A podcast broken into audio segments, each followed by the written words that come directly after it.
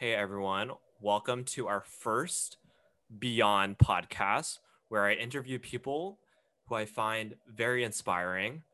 Um, and we talk about a bunch of random things from, you know, life to their hobbies, etc., etc. Welcome to our first episode. Welcome, Nathan. Can you tell us a little bit about yourself?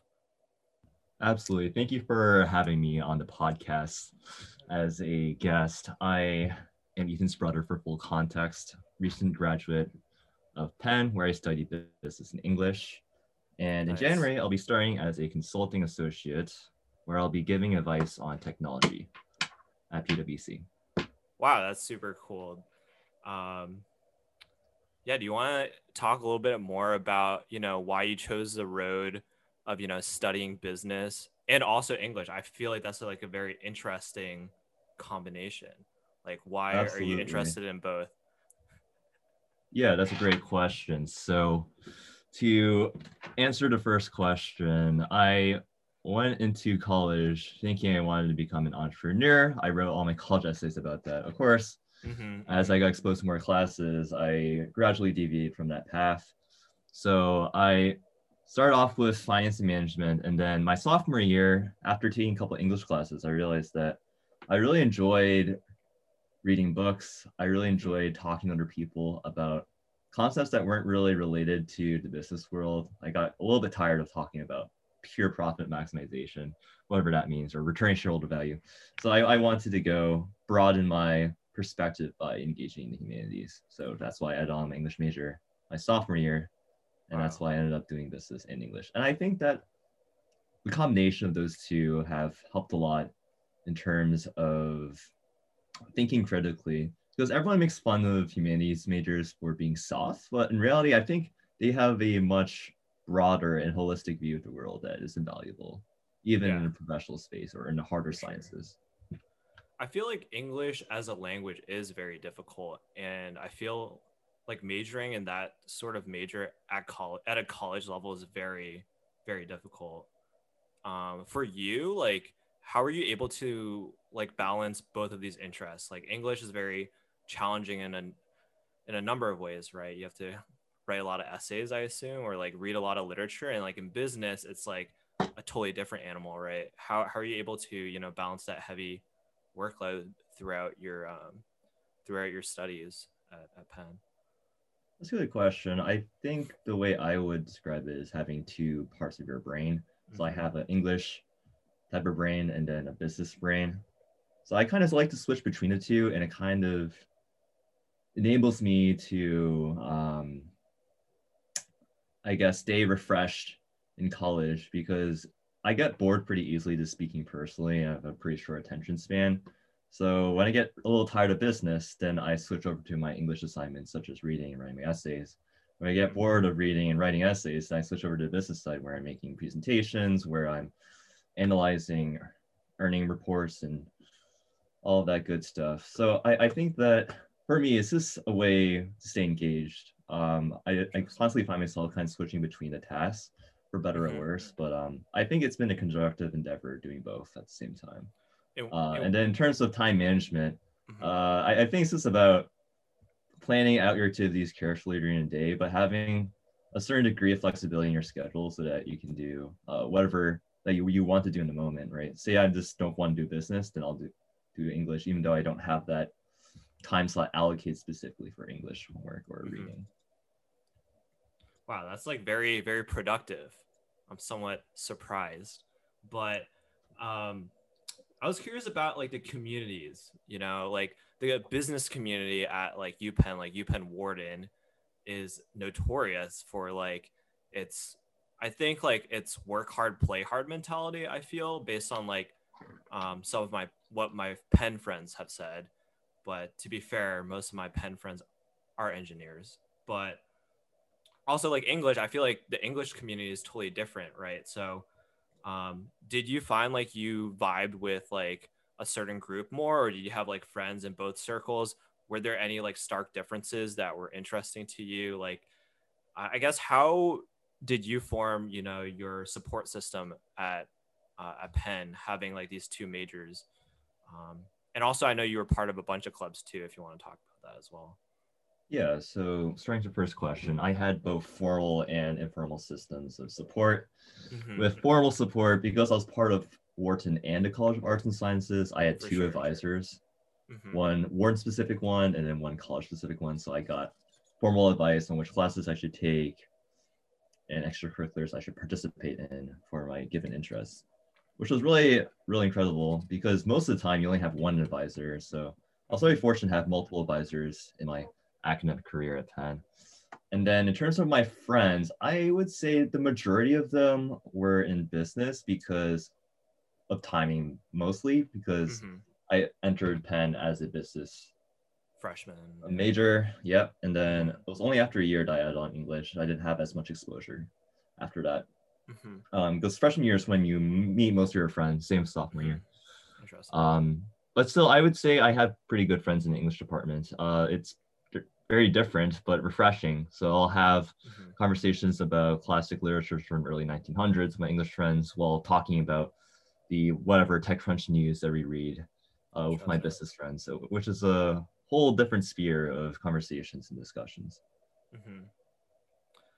Yeah, talking about your earlier point, I guess like when you were, you know, finding your friends early on in college, um, did you make any like friends like in your later years? Like personally, I found we had like we have like this freshman energy going into college. Like everyone's super down to meet like new people, like make new friends, do a bunch of cool stuff together. Um, and I feel like sophomore year, junior year, it's like a little bit more difficult because people I think have that sort of mindset like where like oh I already have my friend group. I don't I don't really want to put myself out there. Like yeah, I would say that. I guess like how how did you you know deal with that or, or were you like similar to other people where like you kind of like just you know close your you know your friend list yeah i think you raised a good point there i think for myself it held up to a certain extent but i made sure to go out and reconnect with old friends while like meeting new people that i otherwise wouldn't have met mm-hmm. um, so at penn we have this tradition called feb club where penn mm-hmm. seniors attend some kind of event every day of the month for instance, one day they would rent the Comcast Center in downtown Philly, and we would all go down to the bar and just reconnect with old friends and ride these mechanical bulls and other arcade games. Other times we would go to like a beer garden, um, but those were mostly events geared towards reconnecting with lost friends, not lost friends, but friends you like lost, lost touch with. Touch. Yeah, yeah, yeah, yeah, yeah, and also meet new people. Um, but majority of my upperclassmen years was spent with my close friends, like you mentioned. Mm-hmm. That's what happens stereotypically. And then I met a couple new friends as well, but mostly mostly old friends, to be honest. Right.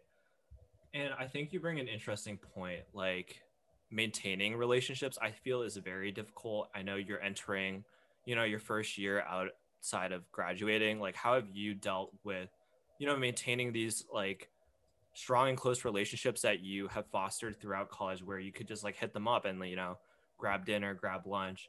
I think especially in the quarantine, it's difficult even for myself. Like all my friends are like back home, for example. I guess like personally for me, it's it's hard. Like Zoom chatting or like playing Among Us is not the same. It's like grabbing dinner, grabbing lunch, or studying together. I guess how do you how do you maintain those relationships, or even like strengthen them? You know, during a pandemic or like outside of college where you don't see them. Uh, yeah, I think it requires proactivity on both sides. Mm-hmm. And it's just too easy, like you mentioned, to let these friendships go because of the distance, because we don't have that same proximity that we had when we are on the same campus. So to mitigate that, I think that both parties have to be proactive. So at least the people that I've stayed in contact with, I've been pretty active in reaching out to just to check in on them, one, and also two, just to um, I don't know, have fun together so, for instance, a recent get together that I recall was with my castmates. So, senior year, I ended up participating spontaneously in a play. Um, so, I acted a little bit in a play, mostly played my cello in the play.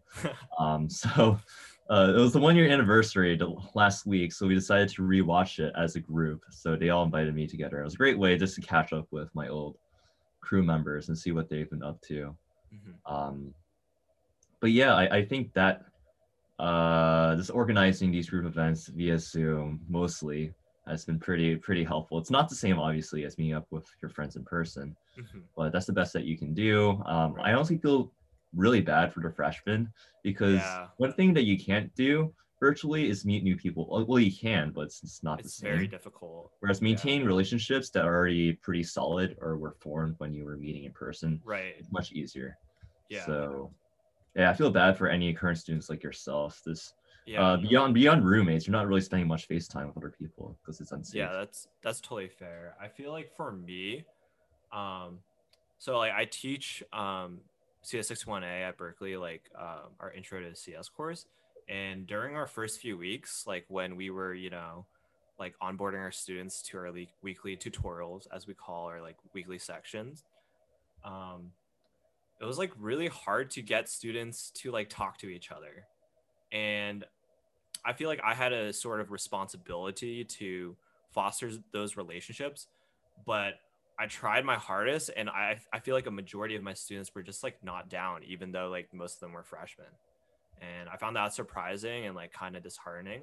But i had one section where um, a student said like oh let's form a study group on messenger. And Okay.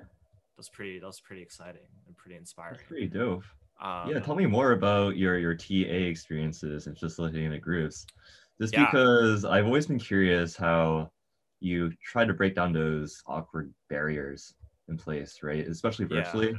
Uh, I know some TAs do icebreakers. Uh, I remember doing that a lot in my undergraduate years. yeah I mean, what, what kind of strategies do you employ in this regard? I like doing like check-ins, like just doing like woohoos and boohoos. Like Talk what about, does like, that mean? I've never thing, heard of that. I One think that's thing that happened, thing. you know, that you're happy about, like in the past week, or one like bad thing that happened, and then also like one thing that you look forward to.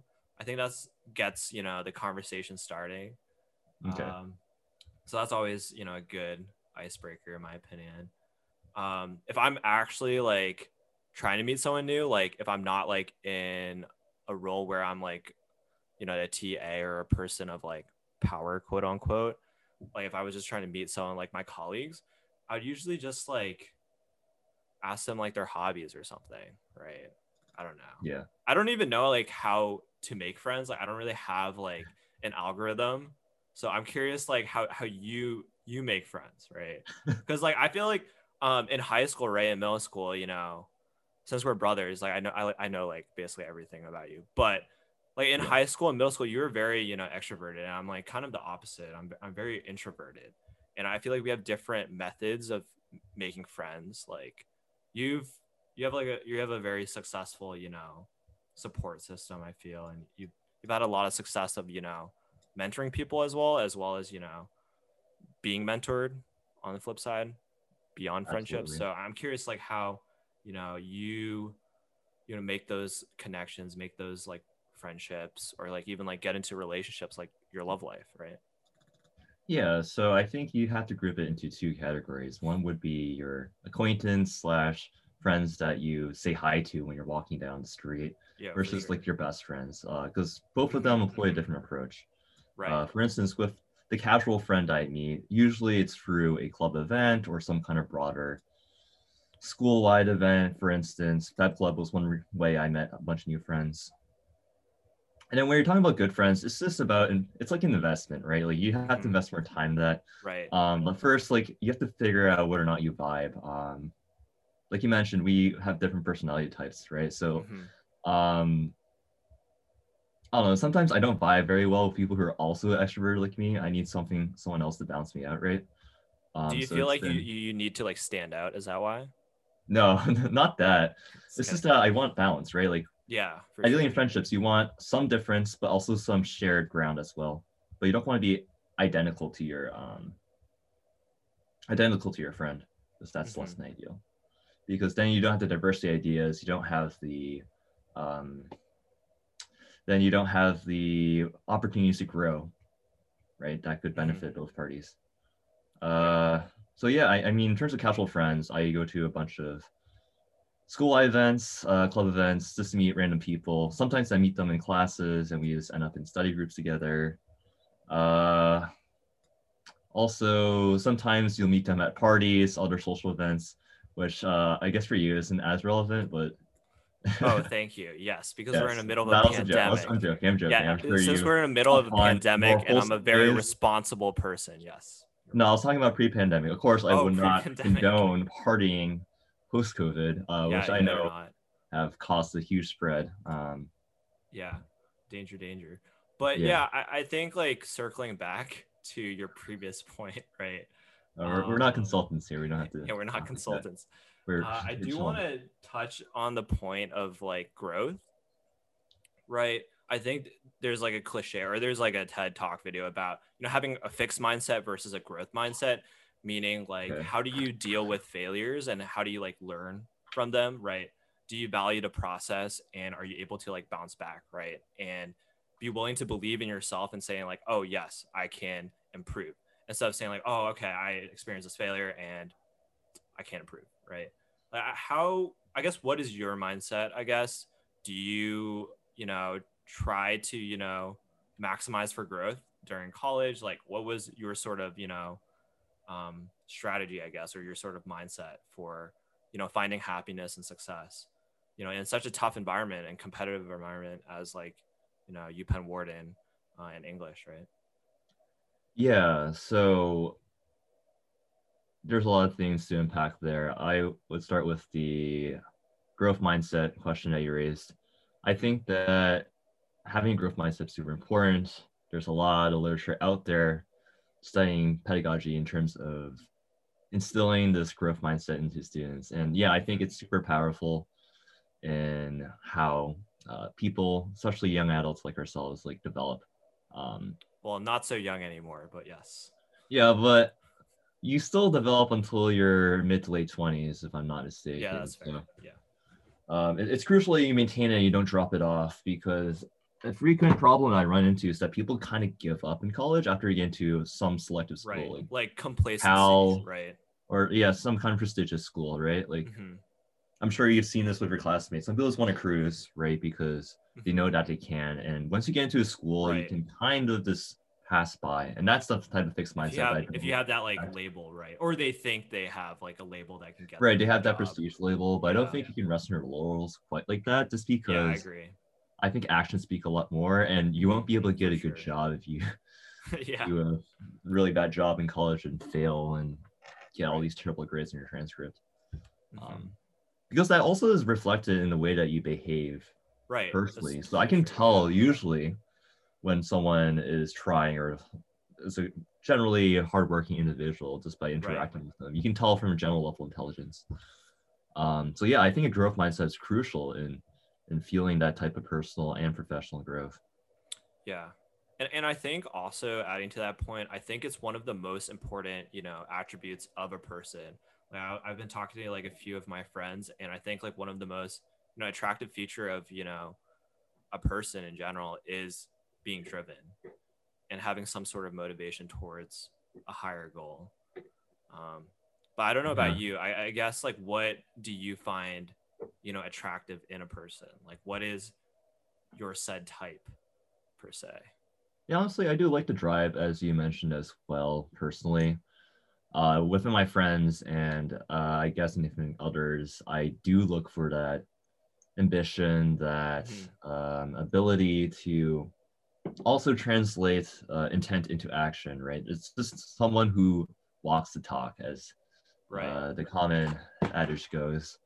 Mhm. I think that's super valuable just because in this day and age, there's a lot of noise and a lot of talking, but not really enough action. So I I always definitely like that. people that can follow through with what they're talking about and have the ambition and motivation to really create change because otherwise, what's really the point? Um, yeah, I, I like purposeful, driven people. That's that's that's great. and like Uh, I, I guess you in yourself, right? Like for instance, I remember in high school, you just put Let's your mind straight to coding. I uh, respect that a lot. That wasn't my Uh, goal, but okay. Well, no, I was just saying in general, you're driven, you're ambitious, you had a purpose, right? You wanted to learn something, get good at it, and you did that with coding, right? And Yeah. you did hackathons and stuff like that. Right. Thank you. I appreciate that. Um, but I also wanted to talk about, you know, you mentioned like the traits you look in for, you know, someone else that you know might be friends with or someone that you might be interested in. Right. I guess I want to talk about your experiences specifically. Like I know that you're like very driven. You're probably like one of the most driven people I've met. And like you're also my brother and you're like very inspiring. Oh, thank you. In that sense, in like terms of your work ethic and you know, I guess your ethics in a sense. Um I guess like let's talk about you know like your first few years at Penn or uh, throughout your career. You spent a lot of time in like I feel like a few organizations that are super interesting.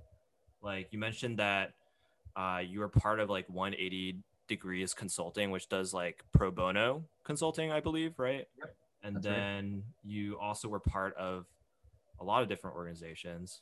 I might have forgot, but like fraternities, right? Uh, right. Like the orchestra initially, I guess like could you just talk about like all those experiences and you know I guess the key takeaway from that or like the few key takeaways you've learned throughout those experiences?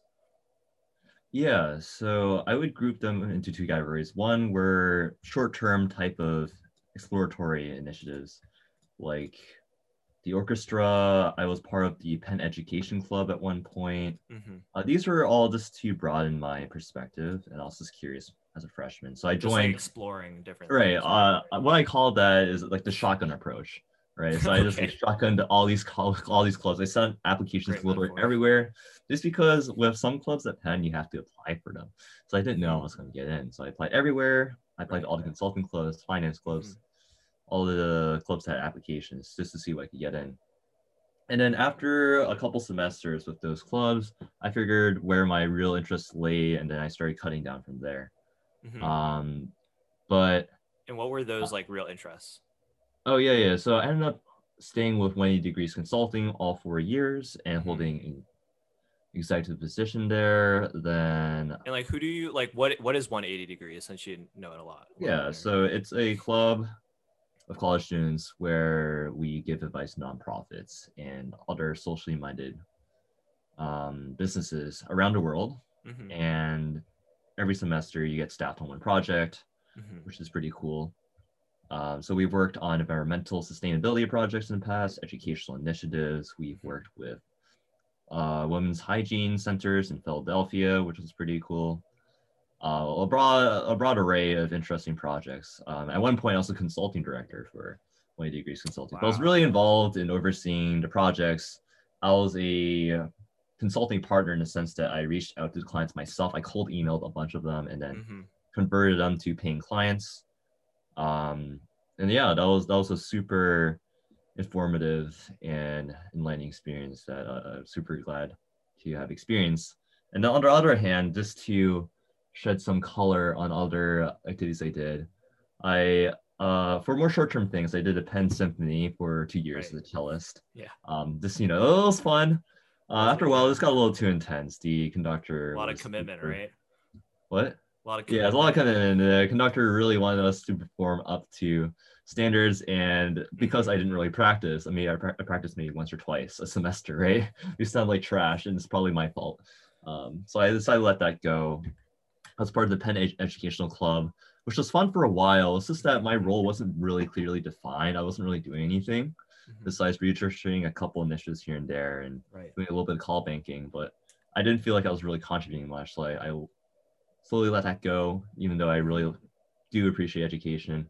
I was part of Wharton Wellness for a couple semesters. So that was a new club mm-hmm. where we try to create a more uh, create more awareness for mental wellness, uh, as well as work with the um, administration, the actual uh, dean of the school to um, spearhead these uh, wellness initiatives, like mm-hmm.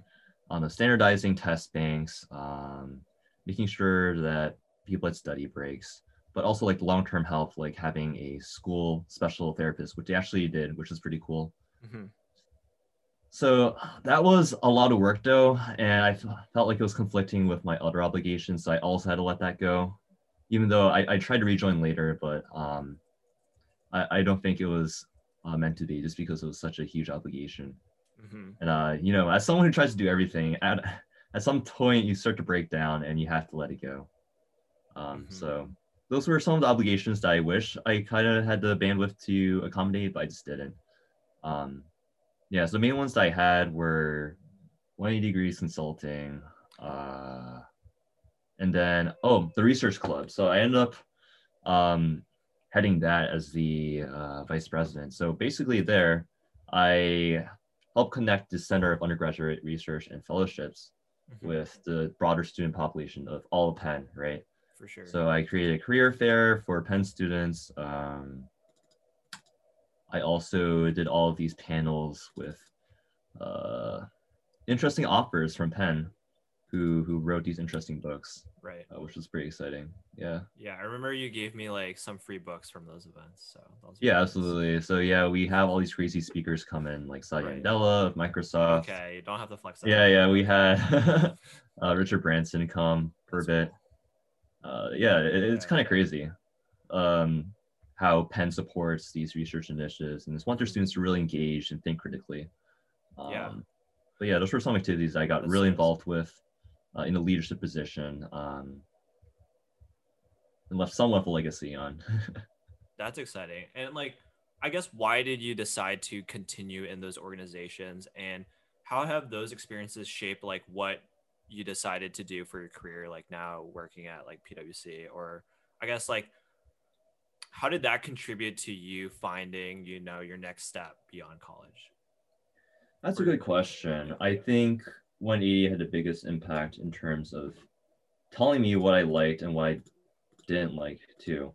Because some of our projects were finance related, and I really didn't like those because it was very detail oriented. I felt like it was kind of superficial in terms of impact, Right. and it felt pretty low touch in terms of the uh, work I was having. But I really liked the projects where I was facing the client and giving them my recommendations uh, directly. For instance, one project that comes to mind would be the Operation Smile one, which is the one I talk to, I talk about all the time. It's, it's our model project. Um, but basically, we had a really close relationships. I would say, as a project leader for that Operation Smile endeavor, I became Right. almost friends with the client, um, who are marketing managers for um, their fundraising efforts in the U.S., which And is what, pretty and what cool. does like Operation Smile do for the people that aren't familiar with that organization? Yeah, so Operation Smile deals with cleft lip surgery across the world. They pay for doctors to go out and conduct these surgeries. So cleft lip is where your lip is split in half right, Right. here. Mhm. Um, right, the cleft lip, like cut in half. And Right. then they, they sew it together uh, through a surgical procedure.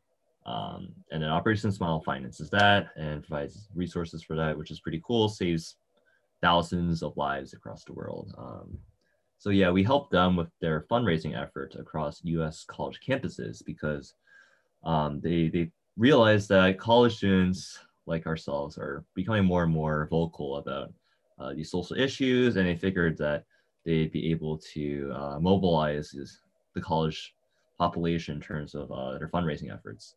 So that's where they brought us on as consultants to develop a strategic plan for how they would uh, maximize their fundraising college campuses. Interesting. Um, but like I really enjoyed that project. Uh, Right. as a takeaway, we uh, compiled all of our findings about best fundraising practices and a manual. They liked it so much. They Right. invited us back to present to the board. Mhm. Um, I really enjoyed the process of talking to them on a weekly basis, interacting with other consultants, Uh-huh. thinking critically about what drivers there are in successful fundraising. Right. Yeah, and that pointed me towards consulting. That's why I'm doing consulting as a first job. I don't know if it will be a good fit, but I, I know it's a definitely a direction to take. You know. No, definitely. Um, I think that's interesting, like your viewpoint. Um, for me, I think the reason why one of the reasons why I joined a consulting club was after talking to you. I don't know if you remember this. Like I was a freshman at Berkeley. And I was Right, like, right. hey Nathan, like what how is your experience at 180? Like, do you think it'd be a good experience for me? I remember you telling me like, you know, it's very exciting and you get to like make a, a real meaningful impact on, you know, society as just like as a young college student. So that was why I joined, you know, my consulting organization, which is like the Berkeley Group, which is similar to yours, where they, they do like pro bono consulting. But to like, I guess juxtapose your experience with mine, it it made me realize I didn't want to do consulting, but like not in a bad way. Like for It's a redirection. I would. it's say. a redirection, right? It's like great work and it's very exciting. But for me, like we consulted for some like really great organizations. Like, do you know what Tor is? Yeah. Yeah, like Tor like it provides like anonymous routing for, you know, journalists, you know, activists, et cetera, et cetera, that need to like anonymize their internet activities so that they don't get like killed, right? Or, you know, or worse. So like working on those like high impact issues with a group of other motivated students. I think the the key thing in my experience that was really great was like the community. I don't know about you. I know a lot of your close friends are from 180 and like a lot of your close mentors are from 180 and I had a similar experience uh, where I had a lot of like great mentors and people like I look up to still to this day and still reach out to um, for like any sort of support or like professional guidance or like emotional guidance, et cetera, et cetera. Um, I think surrounding yourself with very motivated people is very important early on in your career or not career, really early on in your like college experience so that you know you maintain that sort of like ambition and drive instead of being you know complacent for example um Yeah. yeah more specifically like consulting right I was just really tired of slide decking and like writing all these proposals. And I wanted like like for software engineering, you get to like build things and you could see the like the client's reaction. Like you can say like, oh, my customers really like this product. Like like at Etsy, right? When I was working at Etsy, which is, you know, an e-commerce site for, you know, local businesses. Um I was able to create something and see like, oh, 2 million people use my product and like 200,000 more people used it the next week or et cetera, et cetera. Like that's super exciting. Yeah, yeah. While like for it's- consulting, it's a little bit like a step back, but like it's high touch, it's I would really say. It's high Yeah. touch versus Very, you know, uh, not not low touch, but Right. just closer to the to the end Yeah. product. So I like to position uh, consulting versus software development on, on a scale uh, of the project timeline, right? So at the Right. beginning, you have the whole strategy part. That's the consulting sphere, where uh-huh. you're deciding what kind of product you want to make and why. What's the business use case for this product or service? That's where the consultants, the strategy consultants, step in. Then you have the analytics that you use to validate your hypotheses about what would be Right. the best products. And then once For you sure. have that down, you have the product managers that step in, design the product specifications. Mm-hmm. Then you have the um, engineers who create the product themselves. Uh, I think they're all super valuable along all No, these for sure. Categories here. Um, I personally found the first to be more interesting. Um, Right. But like you, I also do like implementing things. Um, Right. So luckily for me, I am specifically a technology consultant. So Ooh, I am cl- working closely with development, um, software development. Sorry, my laptop's dying here. I'm gonna plug it in. Um, so I have both client-facing uh, responsibilities, but I also am working directly with the product, which is nice. so yeah, I get to like see the. Outcomes. get like. Uh, it's a little bit of balance. Um, Mhm. more technical than I expected because like I thought I'd be in a pure strategy role, but uh, can't complain. It's it's a trade-off. Uh, it's a balancing uh, Right. balancing act. Uh, with consulting, like you mentioned, it's a lot of slide decking just because it's high-touch communication. You want to make sure that your audience is engaged, mostly visually. You're presenting usually to the uh, more senior executives or uh, senior leadership, right? And of course, they want to hear the story. They want to understand the whole context behind the recommendations that you're making as a consultant. And for you, I know it's a little bit frustrating not to be able to go a step further and implement that, but that's Right. just the nature of consulting. Um, though I have to Right. say that the consulting space as a whole is gravitating more towards implementation these days. It's Yeah. becoming less of a boundary and more of a end-to-end process. Mhm. Uh, whereas in the in the past, it would just be like peer strategy would be like, oh, here's a slide deck on 10 reasons why you should expand to this geography or make this product. Now it's just like, all right, here are those reasons, but also here's the product, Right. right? So the more end-to-end delivery these days. Yeah, I, I think that's definitely really interesting. And for you, I know that you already like have a job, right? And getting Yeah. to that step is very difficult, I think, for a lot of college students. So I was curious Especially now, to hear more about your thoughts about, I guess, recruitment. I don't want to talk about this too much because it's like not not that interesting, but I do want to talk about you know the culture around it. I remember, you know, seeing all these LinkedIn posts about people like flexing, like in my space, It's, like software it's really engineering, like, irritating. no, oh, it's I got like I got an internship at Google, I got an internship at Facebook, or like I got this job at Facebook and Google. right, right, and, a big tech um, job. Yeah. Yeah, which is really exciting if they're in your network, right? You're like, wow, that's so awesome for my friend. But like when it's like someone that you don't know and you keep on getting inundated with these like updates, you're like, oh, I feel so bad about myself. Right, right. Um, you, you can't help but feel insecure yeah. about yourself. But then you have to keep in mind that social media is designed to Right. filter out bad stuff. It's most like ninety percent of the content you see is just people bragging about themselves, True. for better or worse. Yeah. uh, which At least on LinkedIn specifically. Yeah. or LinkedIn. Yeah, yeah, Yeah. absolutely. It's. it's I guess how do you, you know, maintain your sanity like throughout this recruitment process? Because uh, like for software engineering, right? A lot of my close friends, actually, that's a lie. A few of my close friends are like software engineers, so like they are also recruiting for the same position. And I think inherently there's always going to be some sort of jealousy or some sort of competition amongst your peers, right? And and absolutely. how do you you know i guess you know i guess go get get around that you know that issue that i think is just inherent in you know competitive college students like how do you get around you know this sort of jealousy you know or you know i guess to frame it in a better way just like uh just a lot like a lot of ambitious and motivated people like how do you like you know get around all that recruitment you know stress That's a good question. And it's definitely true that there's a lot of stress, and you can't help but feel envious if, say, your classmate gets the job that you also applied for and weren't Right. able to get. yeah Um, and it makes it, it makes it feel even worse if you think that perhaps you're, a little bit more qualified, yeah, more right? But you have to keep yeah. in mind that at the end of the day, there's two things to keep in mind. One is that interviewing is a numbers game, like you mentioned, for these really competitive jobs. There just aren't enough slots. There's more Right. qualified people than there are slots for these qualified people. So Right, of course, there's yeah. going to be qualified people who don't make the final cut, um, and it's possible that you yourself may fall in- into that category as well if you get that rejection. Um, secondly, I think interviewing is an imperfect, flawed process. I agree. So, for instance, you're it's really hard to get a full sense of how someone's going to perform in a job.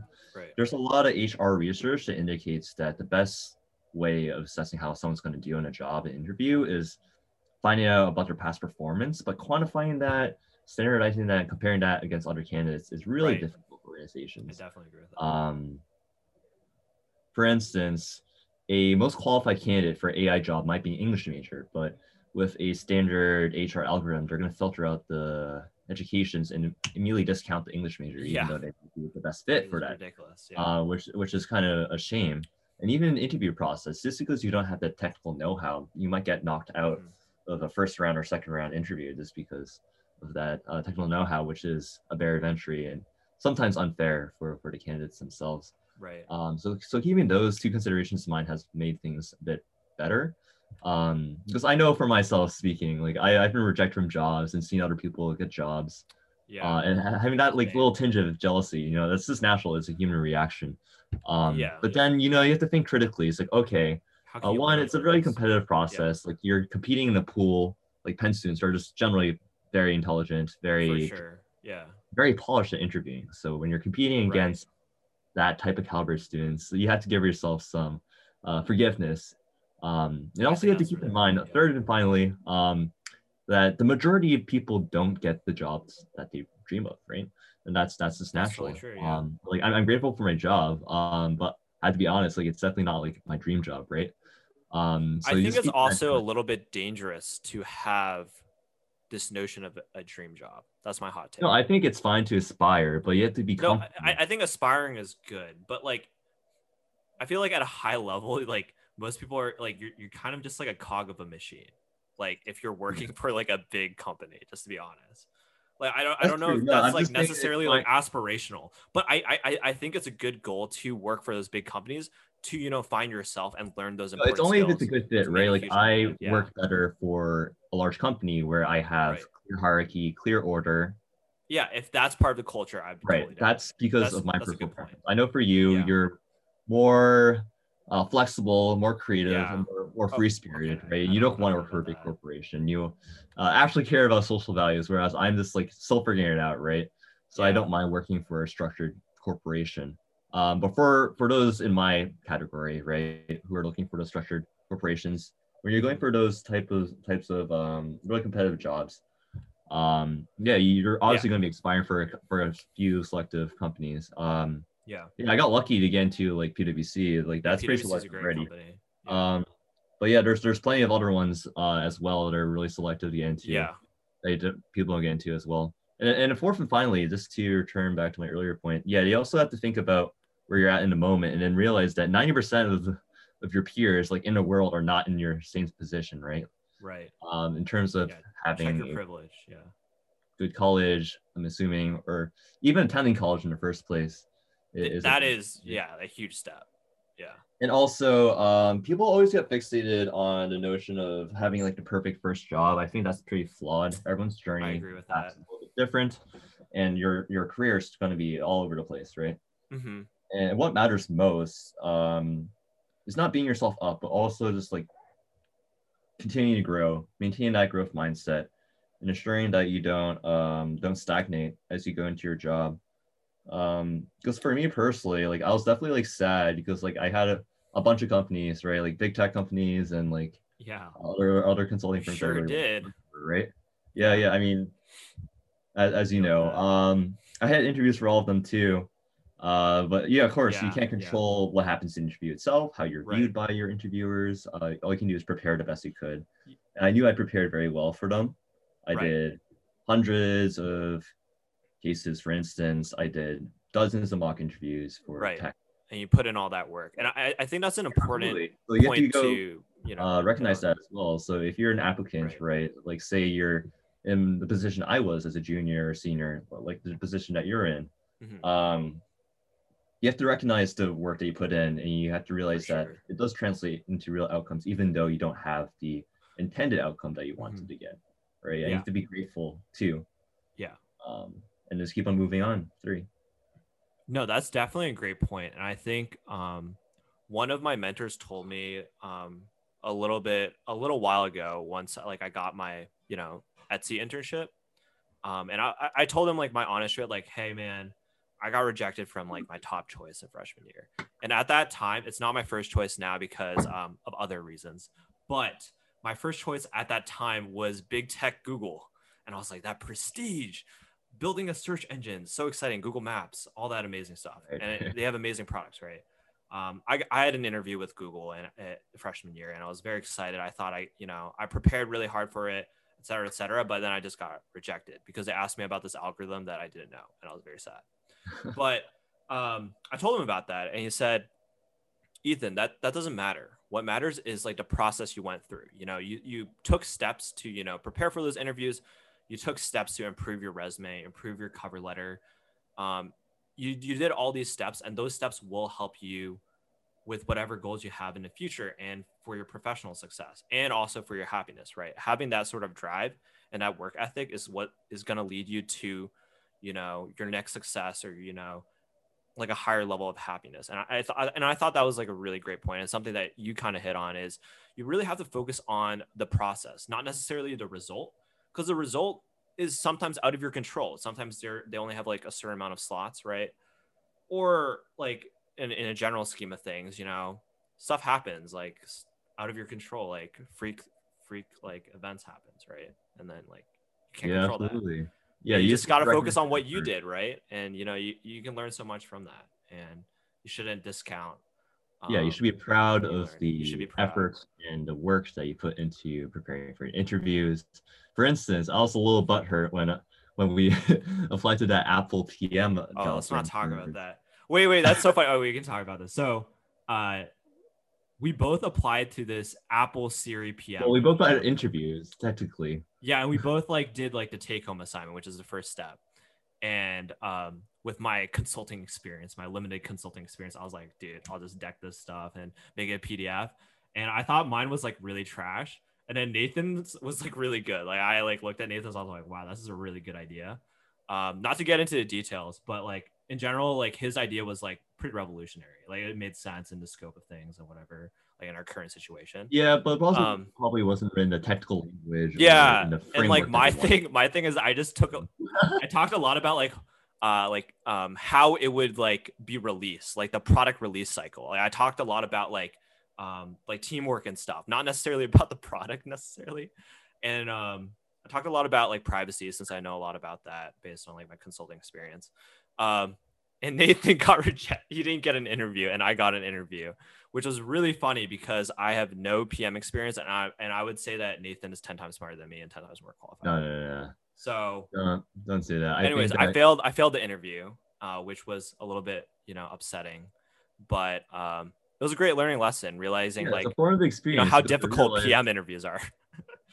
No, th- th- then I realized then it's not uh, PM and consulting are different. In consulting, right. like the proposal I wrote would be fantastic. It ha- tells a coherent story. it exactly. tells Like using why. the MECE framework, right? Mutually exclusive. No, that, that's not what I'm talking about. I'm talking about like the storytelling for sure. aspect of it. So I, Yeah, yeah, yeah. for instance, wrote all the reasons why it would make a lot of sense to Yeah, it made a ton of sense when I read it. talked about the benefits, whereas uh, what they're looking for was more uh, more technical in terms of like Ethan mentioned the product release Yeah. cycle, looking for Like the technical stuff, like how they would validate your your yeah, how do you ideas, test it? Yeah, data, right. that kind of stuff. I, I didn't know that, but I learned after I got rejected. Yeah, it, it was a good experience too. Like honestly, it's a great program, and you know, like being part of it would have probably been a great step for a career.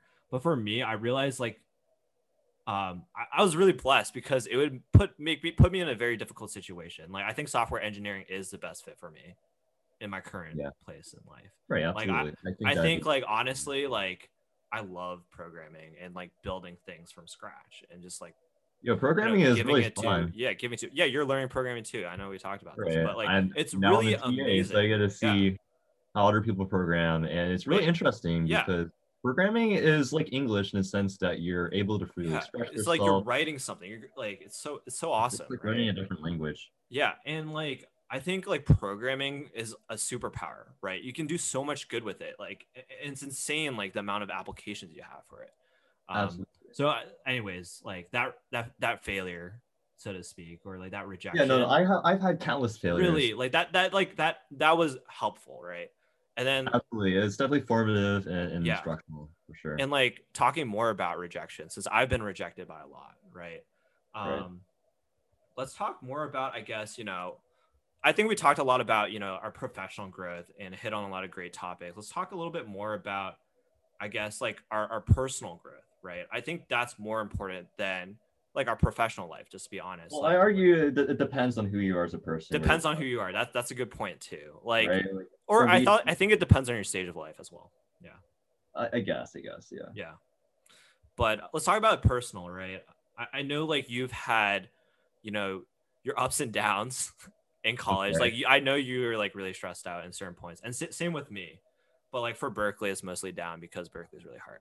But uh, yeah, Fix that all the we talked about this. But I guess how do you um, how do you manage stress, and how do you find your source of happiness, or how did you discover it if you have found it? I don't know if you have, but yeah, Yeah, that's a good question. I think coping with stress comes down to finding things that you enjoy and value.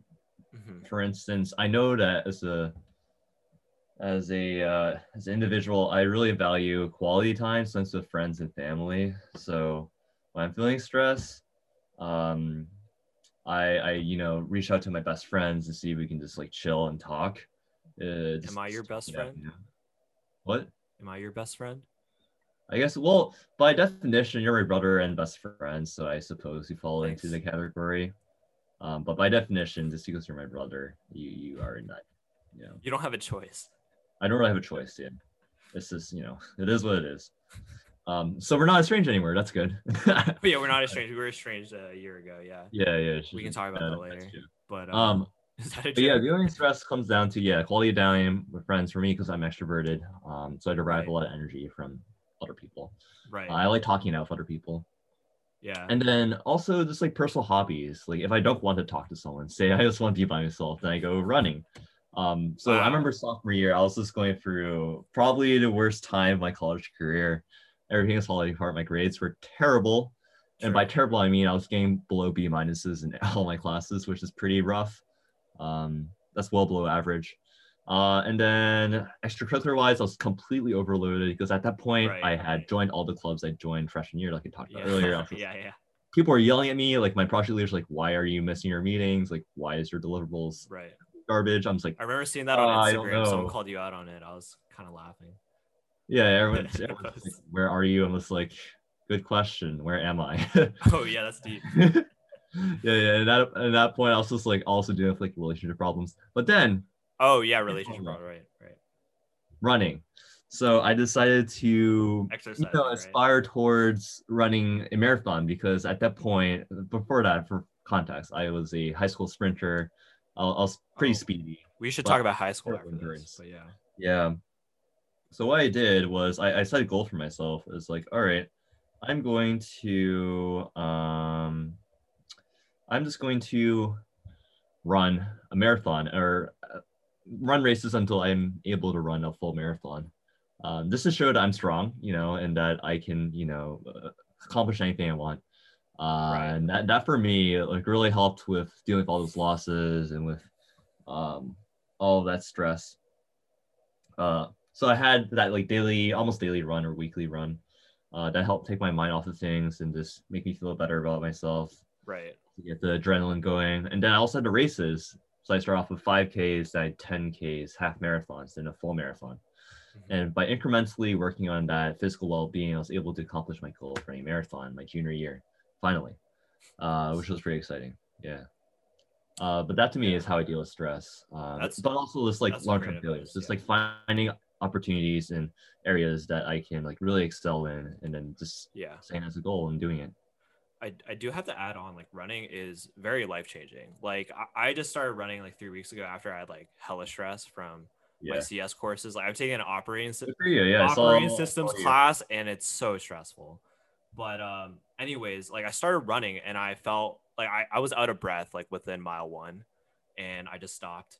But like that was the that was the first step. And then the next day I was like, okay, I gotta do it again. And I was like 1.5 miles, cetera, et cetera, et cetera. And like now I'm like running, you know, consistently a lot more. And it's like very, very, you know, very like rejuvenating. It's, it's soothing. It's cathartic.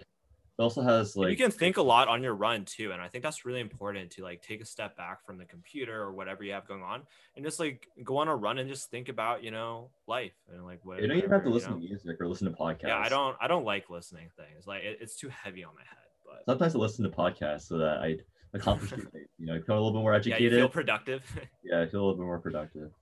so you're kind of Or like a even more productive. workaholic so to speak Yeah, I'm a workaholic. you work even when you're supposed to not be working but yeah. Yeah, I, I want to like talk about you know high school really quickly, right?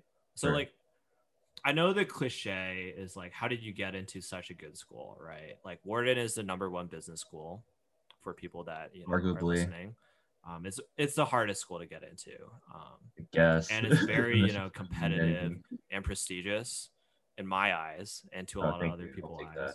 Um, and there's also like a lot of amazing people. I know like I've met like Nathan's like best friend, like Jessica, and she's like super cool. Like I met like a lot of Nathan's friends, and they're like super super awesome. So I want to talk about like I know a lot of listeners probably will click on this because um, you you go to Wharton.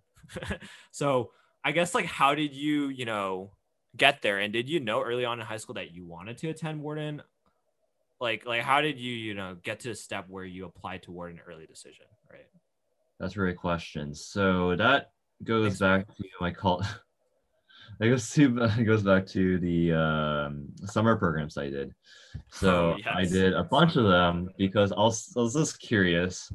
So I did MET Launch, which is a business program. I did LBW, which was another summer program at Penn, and that's when I realized I really Oh, like yeah, yeah, yeah.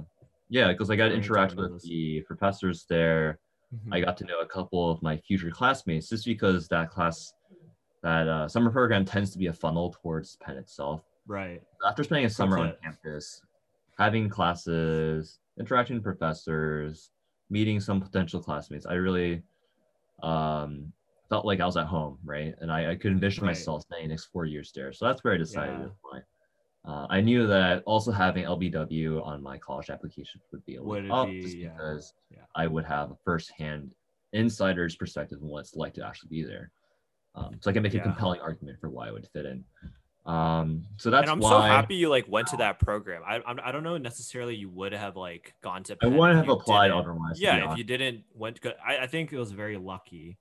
Um, in the yeah, I definitely would apply to another school. Um, just because, um, I would I would say like Penn doesn't have like a huge name recognition, though in business they do. Business they do. Um, outside business, they don't really have a large presence, to be honest. Um, Yeah. So. Uh, it's a small. It's like a small. Like every Ivy League is pretty small. So. Yeah, it's it's like a specialized thing.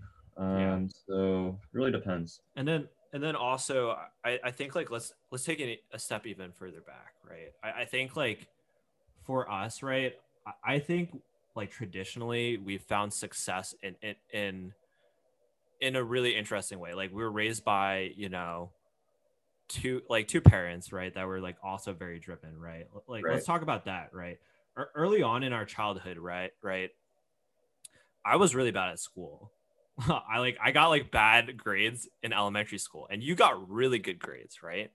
And I always found it interesting. okay, to be honest. Yeah, I got average, dude. You know, like uh, so in our elementary school, like Hardy School, um, the way that they that's way you- too early. I, I really Yeah. on. It's Yeah, this like, is really early. we we got we throwing it you way back. It was like out of five, right? And like my Yeah. interpersonal skills were like a three, bro. And you kept like getting fives, and they're like, sorry, Ethan's. Well, like, that's because really you're an shy. engineer. No, I'm just kidding. yeah, I'm an engineer. Like, I was introverted God from the damn. start, and then um, but anyways, like I, I remember mom, you know, still like never never giving up on me. I, I feel like a lot of parents would have like given up on us. Yeah, so, sense. so we're lucky in that. Yeah, like we're very very lucky, but we also felt a lot of pressure from our parents. So let's talk about you know like the Well, tiger not- mom. Well, dep- depends. I feel like mom, dad. high school high school wasn't like that bad, but like most Yeah, they, they stepped bad. on the gas like when younger, which I think is definitely which was right. like kind of like a big brain move, honestly. yeah, which is the right approach, right? And you want to step off gas later. Which yeah, yeah, and then like high school they let us do our thing, which was really great. Except that they thought that you weren't doing anything, so they stepped on the gas for you, which was not the right approach. Oh yeah. but like like starting like in middle school, right? I remember let's talk about like the programs we did. Like we didn't Yeah. choose to do this, like just to be honest. Yeah, we like, did all these science programs, for instance, in middle Mom school. Yeah. enrolled us into like My CTY, program, right? And and that's like a Center for Talented Youth at John Hopkins, which is just like an educational program, like any MOOC out there, but paid. And like we learned a lot about they- English and stuff, yeah, and like math, Yeah, and we were like light years ahead for those courses, which honestly paved us to like do well in high school, right?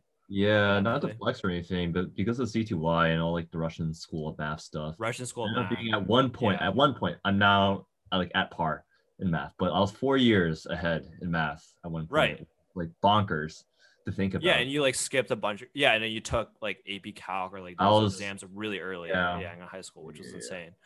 Um, yeah, but like I, I think I'm not like, like, smart or anything. It's just that yeah, you're because you're not that smart. All these Yeah, programs. No, it's just I have hard work ethic. I would say I'm moderately intelligent, but I'm not a genius by any stretch of the imagination.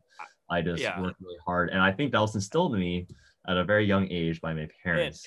by yeah, signing up for all these different programs, seeing which types of interest I latch onto. So for me, it's like cello, Yeah. track. Um, Wait, yeah, also math. I definitely agree with that. That's why I stuck onto it. And I guess think- English too later on. Um, yeah.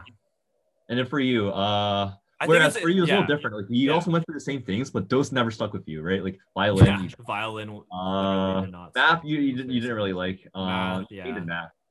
English, you didn't really like either. Yeah. You bullshit, which I kind of think true. I think it's interesting. Like mom did the same strategy. Like you were the guinea pig. Like like she just Yeah, like, so because it worked for me, super hard on you. you. Yeah, But the problem is, we're, it didn't work on me. Yeah, You're introverted. You're much more creative and a much better programmer, obviously, than I am in terms Yeah. of your ability to craft these comprehensive solutions. yeah.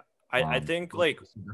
I think like both of us, it was like very lucky because like mom and also dad would just like enroll us into like a shit ton of programs. Like like every basketball league for me, like because I really like sports, like basketball, like baseball, you know, name everything, like volleyball, like all these different amazing programs.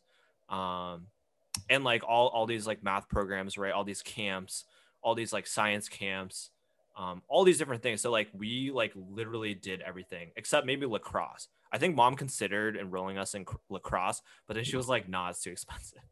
Yeah, same with golf. But, we yeah. did do Or uh, golf. Actually, no, we did. Wait, you were pretty good at golf, lesson. yeah. we did a flooding lesson. Yeah, and then I'm not. I'm not that good at golf. yeah, and then I realized like looking back and like after talking to mom, mom like didn't really know what she was doing. Like she was just kind of yellowing it because like mom and dad um, came money. to yeah came to America with flat listen to these extracurriculars. yeah like they like they came into boston right with um like a decent job but like they were this this was their first time in america and and Right. this is their first time like raising children in america and they didn't really know how the system worked and I- i don't know how they figured it out but I, I I remember talking to mom. Mom was like, "Yeah, I just talked to a bunch of people, and like you know, mom, mom is like very charming, um, you know, with parents and stuff. Very. Yeah, and she would just like ask around, ask around, and like find all these opportunities for us. And I feel really blessed for that. Um, yeah, we are definitely very very, fortunate. very blessed. Um, but I realized also economically, it was like a huge strain on our parents. Like they invested so much money early on in our. Yeah, you know, no, like if you if you compute it out, I'm guessing Yeah. they spent like two million on education. It was ridiculous, and and mom also worked like three jobs too, if you remember at one point, like in our childhood. yeah, like she would do three part. It was are- both are insane, for- for like 80 of hours or something. So like, I don't know. That that is also something that I think, you know, you know, something I think about. Like I, I can't. yeah, can't be complacent, certain you level know? of guilt, but you know, it's it is Yeah, I don't know if it's healthy, but yeah. Um, but yeah, Yeah, I, I think that was interesting. right? Like, hypothetically, like if I had kids, I would want to have the same approach, right? Like you really like step on the gas, sign them up for all these programs, right? Yeah, Not force them to do it. not force them. Like, if they they're not down, like after like a month, they're not like, down for like after like a couple months or so, then it's like, yes, chill. But Yeah. the point is, you have to find out what your interests are earlier on. The Right. Earlier the better. Um, you Honestly, know, yeah, because your brain is changing, right? And you, you want Yeah, exactly. I mean, it can change as time goes on, right? Like, I'm not as involved with cello and math anymore. Like, but still, it's come it's a to good foundation. even as a like fledgling adult at this point, right? Yeah. And, and like let's talk about middle school, right? I, I think like um mom hit the gas on that one. Like we had to get like straight A's, right? Like do, Yeah. do you think that pressure was, you know, tough on you? I, for me, it was really tough. Like I wasn't really like big sad, but like I was like definitely very stressed out as a middle schooler. Yeah. I remember I remember like telling my teachers like how can I get an A? I was like in sixth grade. Like I, I don't think that's normal. But um yeah, exactly. Um, this you know always having to strive for perfection. That was that was pretty tough. right which is not necessarily helpful i, I feel like I, I think later we've learned like to adjust to like more of a growth and like a learning from like accepting that you know sometimes we fail Some areas you're not as strong uh, at, right? Yeah. Like for me, I really struggle with chemistry. I hated oh chemistry class. let's not talk about I also really did not like statistics oh interesting in high school, right? Like, oh with um like our ap stats course with uh, well, I, I still did well just because it was like easy, but like yeah it was as yeah. a subject, I struggled with that. In middle school, what did I struggle with? Uh, I think I struggled a lot with um, I struggled a lot with like history, just because it, was, it wasn't like English, right? Like where you could be more creative and stuff and make up stuff. right you But still have to like history, follow some sort of format and like super detail oriented. Yeah. And like I'm careful, but I'm not like absolutely detail oriented. So I got penalized a lot for that. right Um, yeah I mean, I, I get the point. Like you're you're trying to make people more, you know, uh, more detail oriented. But yeah as a middle school, I was just big sad. Yeah. right yeah and then like, and "Oh, I'm also like we're we were like hitting puberty I guess I, means I'm Yeah. dumb. I just don't know the past. also like in middle school we were hitting puberty so like that's also like a huge point of growth and insecurity for like Yeah. that was- that was you know boys right I, and, and i think like let's like talk about high school now and, and like i think mom like kind of like didn't hit on the gas after that because like I feel like both of us were like really stressed out in high school Yeah, there's no point. I think yeah. Wellesley High School was absolutely bonkers in terms of the amount of pressure.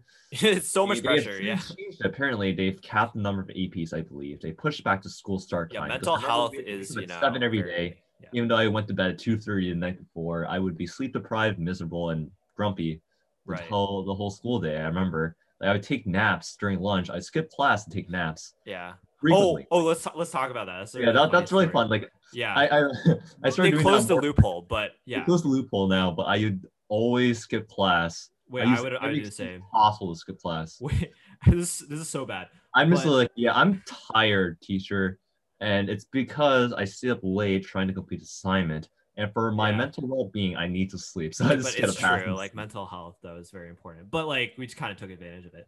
I like in high school, I remember like for the classes I cared about, like computer science, math, and science, I would skip my English class and I would go directly to nurse and the nurse is like we're homies, like she's super nice. I'd be like, hey man, like I'm actually like for nurses hella because they, they know now." what we're up to. They're like, and, and, and they're like they're like yeah it's fine it's fine like there's a bed right now just just take a nap for one hour before your test for math so so i would always take a nap like for a class where i didn't have an assignment due or a test due and that's the only way i was able to like get good like decent grades so and then they Yeah. closed the loophole uh which i think is it, and, it, and it kind fine. of made a recent choice of pushing back school to 8:30 instead of like. yeah wait we had to wake up at 8 a.m that's ridiculous no no, we didn't get up at seven, dude. or 7 a.m to like get there yeah That, that was that was nuts. Yeah, That that was very nuts. not nice.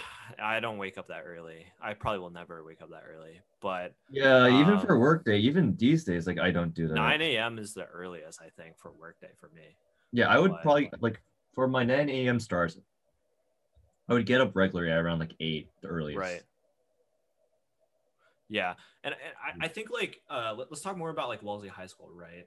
Um, I think its culture is really great. Honestly, I I, I thought my time at Wellesley High School was you know pretty interesting. Yeah, well, I mean, I think it was really good. Like they they had Okay, like a lot of great. Yeah, why don't you talk about your reasons for? uh I think your unorthodox path to college. Oh, let's yeah. Well, Right, I spent, okay, like, I two had a very years- traditional. I path. spent two stayed four years at Wellesley right? High School, and then I I moved to California, basically.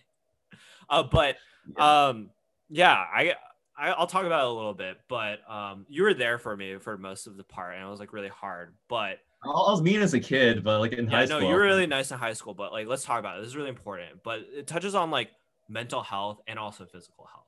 So cultural things that cultural had. things as well. Yeah. So in freshman year, uh, in the end of freshman year, I had symptoms for Lyme disease, and I didn't know at the time. Um, and basically, I thought I was just like very uh, bad at school. Like I just didn't have enough energy. I was like, okay, this is on Right, me. right. I just gotta run, you know, play volleyball, like get really fit or whatever. Get active. Um, but yeah, I, I had Lyme disease, so I didn't know that for like a year or like half a year, and then I missed like most of the school yeah, you had symptoms sick, for the whole year, and I had to like take medication, whatever, whatever. Um, so yeah, anyways, so after I recovered from Lyme, right, throughout that process, I became like really, really depressed because um, I think I had two friends, like Christian and Alex, who reached out yeah, to me yeah, during yeah, that time, and then like none of my other friends would reach out. Like you, you know who I'm talking about, right? Yeah, I know, I know, like, and I was like very, you know, That that very uh, depressing. And also another thing that happened was um Cotel, right, in sophomore year, uh, like our dance, right? Uh Yeah. I asked out a girl, right? Um yeah, where I was asking her out as a favor as a friend because like she didn't have a date and she we Right. agreed on it and she got really upset at my sign. And do you know what my sign what sign was? what, what was it? My sign was just like asking her out in Latin because we both took Latin. Yeah, well, And she was just really upset because it was like, oh, it wasn't like high effort enough or whatever. And I was like, what's like, we're not even like interested in each other. Why does it have to be high effort? We're going as friends, right? Um, so yeah, anyways, like that happened, and then there was like beef between me and like we are like the two like you know like two key parts of our friend group, and then basically our friend group broke off. Yeah, I actually I remember. I, I never knew it was about the sign. I thought it was because like you you were like too obvious that you, like you didn't reciprocate or something like that. Oh wait, was that a reason why? No, I, I also like on social media, I was like kind of mad at her because I thought she was mad at my sign. So Oh, then like? I didn't um Oh, I yeah, untagged, I untagged really myself in like all the photos Okay. with her on Also- Facebook.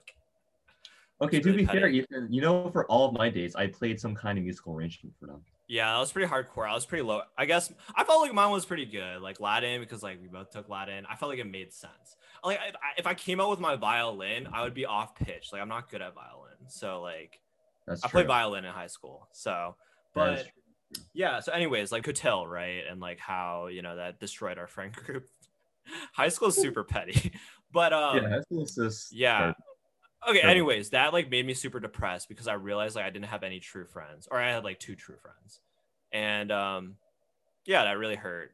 And I think a lot of high schoolers are very immature in a sense, including myself at the time, and um, yeah, like just not having a great support system besides like my family and like two friends definitely hurt. Um, but yeah, uh, and then like I moved to California just a change of Right. scenery, and that, that definitely helped. I got like really good grades, and I got Yeah, I feel like you just need to get out of that like toxic. I just need to get out of there, and it also it's very toxic. Wellesley High School, at least in my year, because everyone wanted to get into Ivy leagues, and it was a really That's dangerous that's weird because like my grade didn't really care about colleges, but Yeah, we a had the bunch of highest proportion of people go. yeah I, I think it's also a really dangerous mindset um I, I i i have to say like i didn't i had that mindset freshman year like i really wanted to get into good schools but later on i realized like what matters is like my work. Right. um i also did like research at wellesley college which wow, what really- a flex, not well i wasn't i didn't finish my sentence i did research at wellesley college under a really great professor like professor Eni Mustafaraj, and she just you know pretty much like changed my life in the sense that she pointed me into the right direction for like what i wanted to do with my life and made me realize i really wanted to you know make an impact on society rather than like you know get a job at x y and z and make as much money. Like she she made me realize like how many important issues there were in the world and like how you can apply like software engineering to solve those like really important issues. For example like misinformation. Back in 2016 when i was doing research on this um, they were one of the first people to do research on it. I was part of it for understanding misinformation on discord specifically so Right. that was super cool um yeah, echo chambers. yeah, echo chambers and also like pretty relevant to this. really and it's still relevant which is really exciting like four years from now people will have contacted me about my like research on discord right i'm not trying to flex uh, but cool. no that's a flex Yeah. but um also like and, and like like the manufacturer of consent on facebook right like how facebook enables you know these big boys like these people that have a lot of money to basically throw ads at really specific people and like manipulate how they vote essentially so yeah, that's so it's very that was really exciting to see like how powerful software engineering was and you know get that basically got me out of the mindset of like oh i need to get into like mit stanford harvard whatever right yeah. I don't. Yeah, yeah, yeah. Absolutely. like oh i gotta do these and also, also Cal's like a great school. Yeah. Which, uh, uh, okay, once you no cal's a great school i love colleges, yeah. they're all the same. Same with jobs. I would say like yeah once you're within like the top like what 25 employers for that industry, you're chilling. right What matters Yeah. most is find an industry that is the best fit for you. and Well, also like here, what yeah. work you've done too like the work you've done is more important than like whatever school name you have like no one cares if you went to cal and you just got good grades and you didn't do anything like right, like the foreground. like you didn't take any initiative you don't care Yeah. about anything else apparently based on your like resume right what matters is like the work you've done and like what you've like taken initiative on to you know better Yeah. society or like whatever you're motivated about like it's fine to like not care about society and only care about finance but like But as long as you as long as you put in a lot of work that. there like i guess it's impressive Yeah. um, but yeah let's talk about your like your mental health and like how you My deal with health? stress and like i know we've talked about this i don't think it's that sensitive honestly like i think i don't think it's big It is what it is, as they say. yeah no but like you know how like people like tag people in memes about like depression and stuff and, and like people joke about killing themselves uh, like Well, I, I think yeah, it's like very you- you know very prevalent Kind of across the line. yeah But joking about like feeling sad, I guess it's okay. yeah So you don't want to normalize the sadness. I, I agree and, and i think it's it's part of college culture though unfortunately Right. It is college culture just to feel miserable all the time. yeah Which it- kind of begs the question, why does it have to be this way? yeah why does it have to be right? And like i think for your experience right you, you had ups and downs as well and we don't have to go into details but i guess like how did you you know navigate you know some of like the more hard like the harder moments right we've talked about? Like how did you like overcome those um, obstacles and you know find like a new place of happiness? I know for you you have like a really great group of friends now and you know a really strong support system Yeah, I guess this circles similar back. to myself like i've found myself in a much better place now Right, right. I think it's like similar to coping with stress where you want to have not hobbies, but just avenues of releasing stress, ways of releasing pent up emotions, right? For me, that outlet was running, also music, but you also want to have a good support system, as you uh, right. Frequently mentioned. So that, that would be like, yeah, just like family and friends, like I like I mentioned earlier. I think that's the best way of coping with that. And like, and, and how do you know stuff. when to like cut off people, right? I think that's also something that's really hard to do. And like, when do yeah, you, yeah, you know, because in the you moment, know, like there's some toxic people that like get jealous about you or, you know, they pull you down. And I think that's also really important, you know, to, you know, be aware of that. You know, sometimes some people can be jealous of you and could bring you down. Like, how do you cut off, you know, those types of people?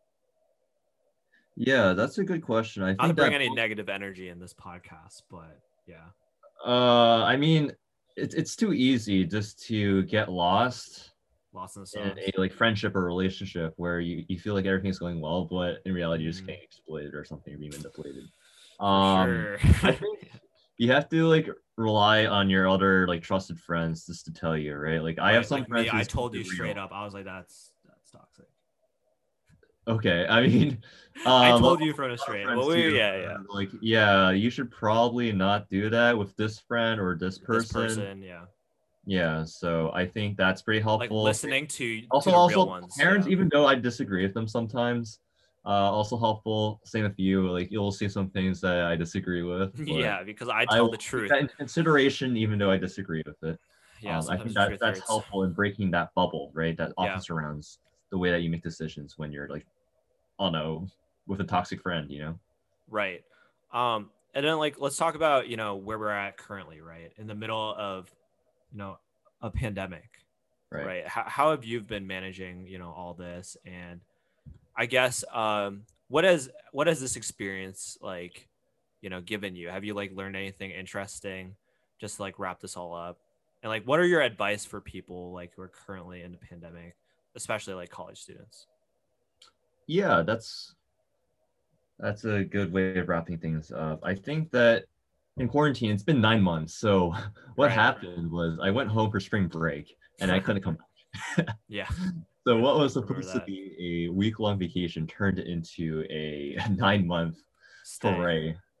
And basically what I, I did was like first off i just took some idle time right? I just chilled. I watched a lot of tv played a lot of video games. Just Right. relaxed right? I did nothing productive. And Yeah, that's sure completely did. good too because this is pretty much the only time in my life where i'll be able to do that before Right, you're just working away for the next 45 years in the corporate world. Um so i definitely took advantage of that. For sure. lots lots of tv um you know had fun. Um I- once things got a little bit clearer i started hanging out with my old high school friends it was great to like reunite with them yeah, that was super cool. Like you mentioned, we went biking with yeah. them um we got meals we went on runs together um just to catch up which was pretty refreshing Yeah, and and, then you haven't like talked to them in like since the beginning of college, right? yeah exactly so now now we like meet up like once a month or once every Yeah, that's super cool. pretty nice. Um, besides that, I wanted to stay productive. Like after I got bored of being a bum, basically, Yeah. I decided to do grad school. Basically, I did grad school classes um, at Cal. I had a semester of that, which was pretty fun, actually. Mhm. It was a nice way to meet new people, but also learn new skills, like how to program, right? Which Yeah. beforehand I didn't know how to do. Right. Um, so that's how um, I approached uh, COVID 19. Like, one was just, you know, let myself have complete idle time just to do whatever I wanted to, whether it's productive or not. Then, two, once I got tired of doing that, then I um, did classes um, online. They don't, they can be paid or unpaid. That's my recommendation to um, college students who may not have the opportunity or don't want to uh, go back to school just because they're not getting much value out of it. Right. Um, like maybe do an internship or something. Yeah, do an internship. Like, yeah, I, I did a I did an internship this summer as well for a philanthropic consulting firm where I helped source deals, which was pretty cool. So I helped like reach out and also like brainstorm ways that Mm-hmm. Right. uh, the consulting firm could provide services, kind of like an cool. extension on 180, um, which was Right. pretty cool. Right. Um, that was 180 degrees consulting. Yeah. Yeah, and if you can afford it, um, then you can you can make an unpaid internship, right? Um, doesn't have to be paid as long as Uh, you're getting but unpaid internships are unethical because you should always be paid for your. Yeah, absolutely, work. completely agree because that understates the value that intern provides Yeah. to team. Um, yeah, completely. But it is what it is, and if you can afford it, it's a privilege. Once again, it's a privilege. Of course, It's it's a privilege. Yeah. Um, that, but yeah. um yeah that's that's what i recommend to uh college students out there i know it's a really rough time but Right. It's super rough. to hang in there and you know also just reflect on what you're grateful for I think that's Um, really important. Yeah. i think gratitude is one of Gratitude. the key helps keep you grounded. of my nine months in quarantine because Right. i'm i've So been my childhood home for. for the past nine months i don't even feel like nostalgia. I'm at this point I, I feel so like emasculated at this point Yeah, let's let's talk about um those childhood memories. I think, you know, one of the best memories I've had of you is when um you shut off that TV to watch Oh another yeah, I wrote a story about that in third grade. Um, that was uh, that was quite the uh, experience. switching the TV shows and getting cut by my brother or sisters. It Of course, wasn't a I cut. exaggerated the details a little you bit, but you, put you did your- threaten cutting me. you with put you put safety- your fist on my scissors. I was just doing arts and crafts, And then you moved cut your me. hand. No, no, you moved that your hand. that was you were not trying to cut yourself. that yourself. was not a move. I was well, straight up disrespected. Okay, I wrote about said, it. she said I have documentation. In I have my, documentation too as well. You can dig it up. I'll see you in court, buddy. I'll see. I'll see you in court. I'll see you in uh, what's that? What's the what's that show called? With Judy, Judge Judge Judy. Judy? yeah, I'll see you in Judge Judy. we'll see who's uh, right. Yeah, I'm gonna bring litigation from third grade. Well, thank you for being the first guest of the Beyond podcast. Um, Thank you for having me and for being excellent. Yeah. As I mentioned before, this podcast is mainly interviewing people I found very inspiring that I think all of our listeners could learn from or, you know, draw inspiration from. So to end this off, I guess, do you have anything to plug in specific or anything you'd like to, you know, depart with? I guess we already did that, but like, do you have anything you want to plug? Stay grateful, stay thoughtful, stay purposeful. Yeah. and keep on listening to the Beyond podcast. Ethan is a great content producer. Shout out to my brother. Thank you. Thank you. Uh, and also you know if you want to you know hear a part two where we talk about you know more spicy topics or like spicier topics like religion potentially you know leave a comment leave a like um but yeah uh, so anything you want to plug in general like any social media like your linkedin No, please don't. Um, I'm, I'm good. I mean, if you want to look me up on LinkedIn, that's that's cool too. you don't your have to next shout out guest? people i know uh my next guest is um johnny have you met johnny Yeah. Uh, well, I chatted with him a little bit. right oh yeah yeah messenger yeah he's super cool But that that's, That's yeah, he seems really chill. should be better Absolutely. than this podcast but you know we'll see Yeah, I know. I'm a low quality substitute. dude but- um well anyways i will um end this meeting and shall never talk to you again oh, okay. Bye. bye love you